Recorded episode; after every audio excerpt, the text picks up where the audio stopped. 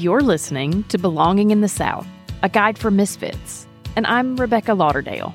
I'm a lifelong Southerner, a physician, a mother, a wife, a friend, and lots of other things.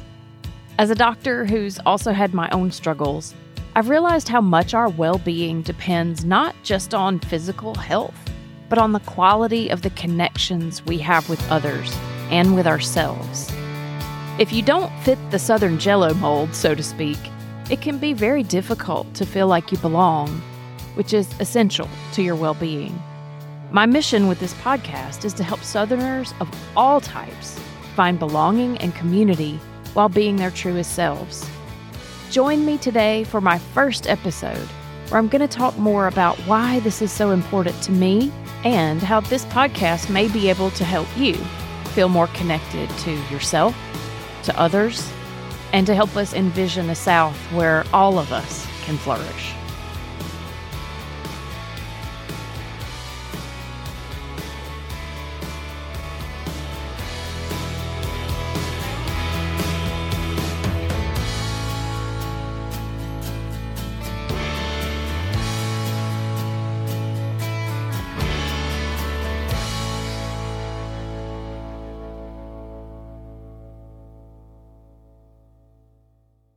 Have you ever felt out of place?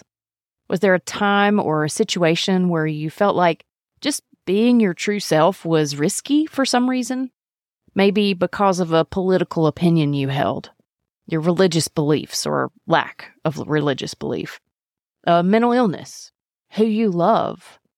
Maybe it was something else like your gender, your race, a neurodiversity, or a physical disability, or maybe one of a million other things that put you on the outside. Sometimes the risk of being different is rejection, alienation, the need to make a choice to conform and deny part of who you really are, or remain true to who you are and be subject to rejection or discrimination. Sometimes the risk of being who you are are real physical danger. To me and so many of us, our differences are our strength.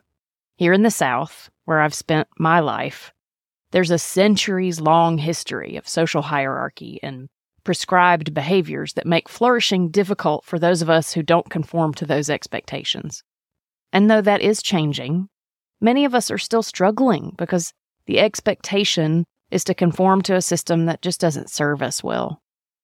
You might ask, why not just leave? Get out of the South. And while that may be necessary for some people, um, this reminds me of a conversation I had recently with a dear friend. I was telling her about my plans for the podcast and asking for feedback. And she said, I want to hear about the people who found a way to reconcile their difficulty with being in the South with their love for it. People who have stayed or left and come back and found the ability to thrive. And I agree. For all its faults, I love this place. I love my community. I love the patients that I serve in my medical practice.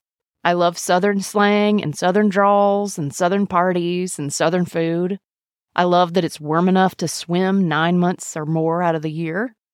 So, even though Southern culture is something that I've had to heal from in some ways, and some days I've wanted to run away screaming, what I really want is for all of us misfits to get together and decide that we belong to each other to commit to learning to care and empathize and change what we need to change, protect who we need to protect, so that all of us get to flourish. Before I go any further, let me define a couple of terms I'll be using so that we all know what we're talking about.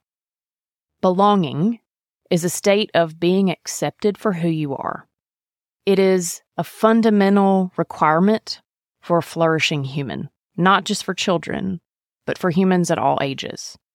Belonging requires that people see you, they see your real self and accept it. And it requires that you share your real self, that you don't hide. Fitting in is conformity. It isn't a bad thing to fit in, but the problem with fitting in occurs when there are consequences for not doing so. That forces a choice between yourself and whatever those consequences are. As an example, I grew up in the 80s. I was a nerdy, science loving, book reading, curious girl I often got called a tomboy, um, if you know what that somewhat misogynistic term means. Raised as a Southern Baptist preacher's kid down here in Mississippi. There were a lot of ways that I didn't fit in. I spent much of my childhood and adolescence feeling like an outsider and trying to figure out what was wrong so I could fix it. There was nothing I wanted more than to belong, but in most of the places I existed outside my family, there wasn't really an option for me to belong because I wasn't accepted for who I was. So I tried for what I thought was the next best thing fitting in. Unfortunately, for several years, I had peers who explicitly reminded me daily, verbally, that I didn't belong. Um, my clothes weren't the right kind. My hair wasn't right. I could never get that big 80s hair, even though my mom took me to the beautician to get it permed and spiked like the other girls in my class did. Oh, it didn't work. my parents weren't in the right professions, we didn't have enough money, and the things I was interested in weren't cool. So I spent a lot of energy trying to minimize the difference between myself and my peers, trying to fit in at all costs. Those early years of feeling like a misfit had a big influence on my life, and it wasn't until a lot later than I'd like to admit that I realized that fitting in is not the next best thing to belonging. Fitting in without belonging will wreck you. It will turn you into a shell of a person. For me, the most harmful effect was that I believed that I wasn't just different, I was defective, and that I deserved the treatment that I got. And that's why it took so long to even believe that I was worthy of belonging at all. And once that happened, the whole arc of my life changed. So, back to what does this have to do with you?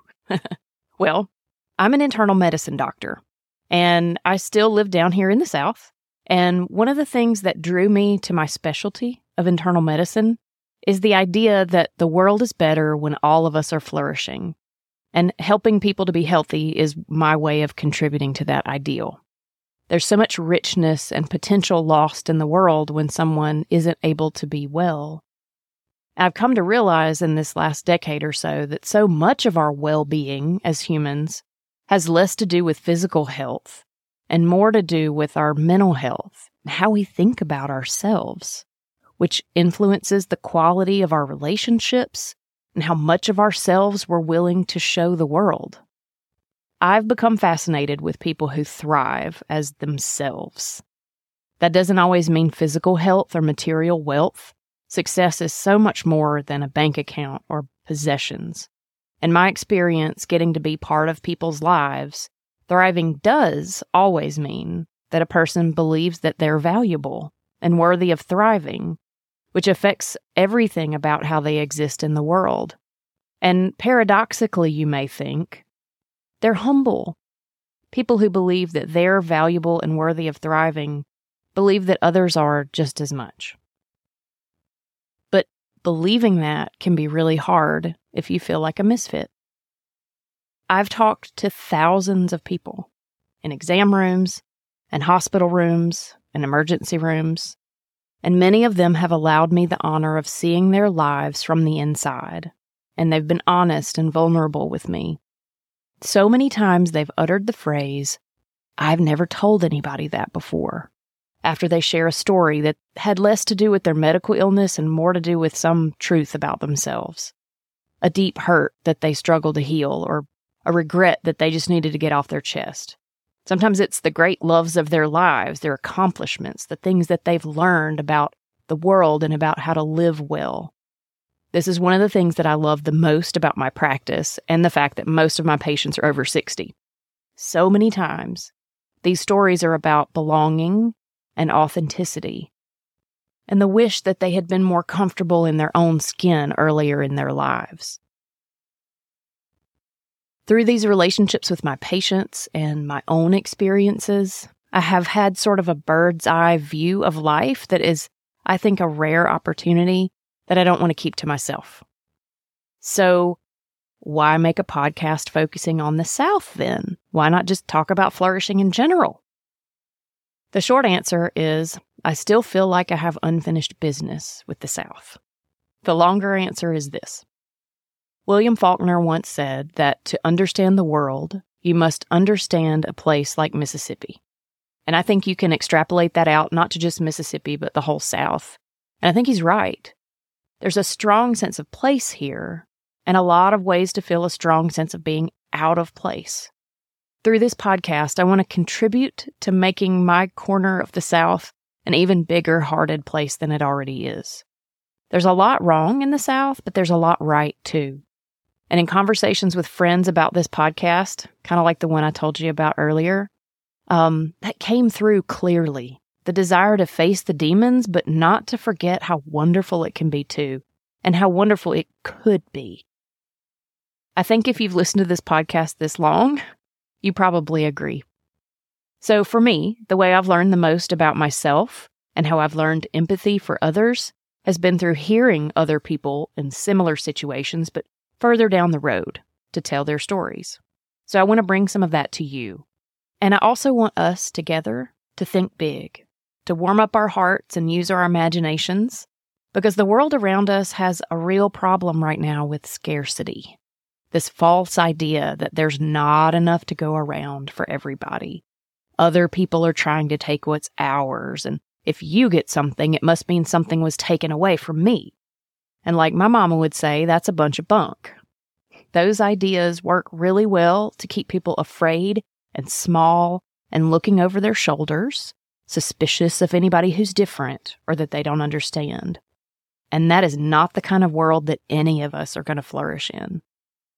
When we humans feel like we don't belong, there are a few things that can happen. It can drive us to deny who we are, conform to those expected behaviors that aren't authentic to us, and live a life that isn't truly ours. It can cause us to withdraw from others in an attempt to protect ourselves from attack or criticism. So we think we don't really need people and our life becomes small.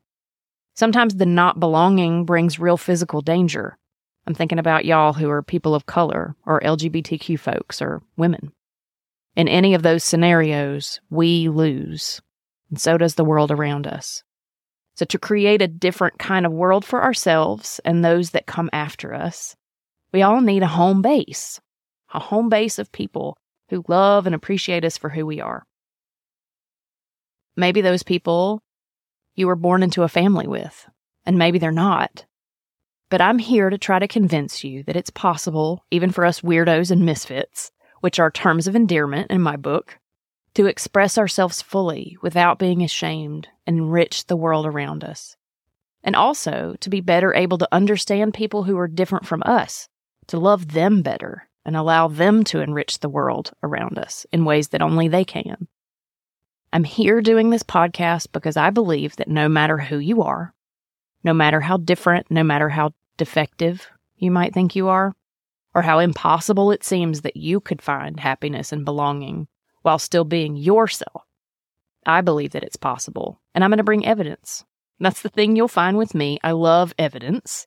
So I'll bring it to you in the form of stories told by people like you, but maybe a little farther down the road. Southerners who have discovered ways to live that brought them deep joy and satisfaction. We're also going to talk about the things that are wonderful about the South. The things that, if we amplified, could make the world a better place. Things like hospitality, generosity, so many other things that are different about us that make us wonderful. Before I go, I want you to know that I understand my particular differences aren't necessarily the same as yours, and that the consequences of your differences may make mine pale in comparison. And I take that seriously and also with an intent to practice curiosity and love and the ability to learn from you. In addition to working on our own belonging, I think it's important that we also work on being more open to allowing others to belong with us. So even when the topics I cover in an episode aren't something you've experienced yourself, it's likely that someone you know has. And you'll be more prepared to love them and show them that they belong with you by hearing stories of people like them.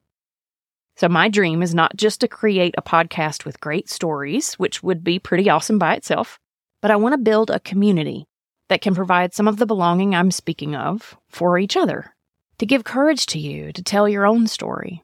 So, if you want to join me on this adventure, tap that subscribe button so that you'll get new episodes in your feed. Share this episode with friends who would love it, and If you know someone whose story you think would be great for this podcast, please go to belonginginthesouth.com and fill out the guest nomination form. There's a tab on the top um, that'll allow you to get to that form, and you can also nominate yourself. I know that the best stories often come from unexpected places, and I hope you'll help me find those good stories. That's it for this week's episode. I can't wait to be back with you soon to share stories from fabulous Southerners. Some of the interviews I have coming up for you include a Chinese American woman who designed a major feature of the new Mississippi state flag and just happens to be my best friend from elementary school, an orthopedic surgeon with strong family ties to the civil rights movement, and a public health expert who fought pseudoscience and anti intellectualism in the South during the COVID pandemic and unwittingly found himself with his name on a landmark Supreme Court case. There will be many others and I hope you will consider nominating yourself or someone else as a guest. Until next time, much love.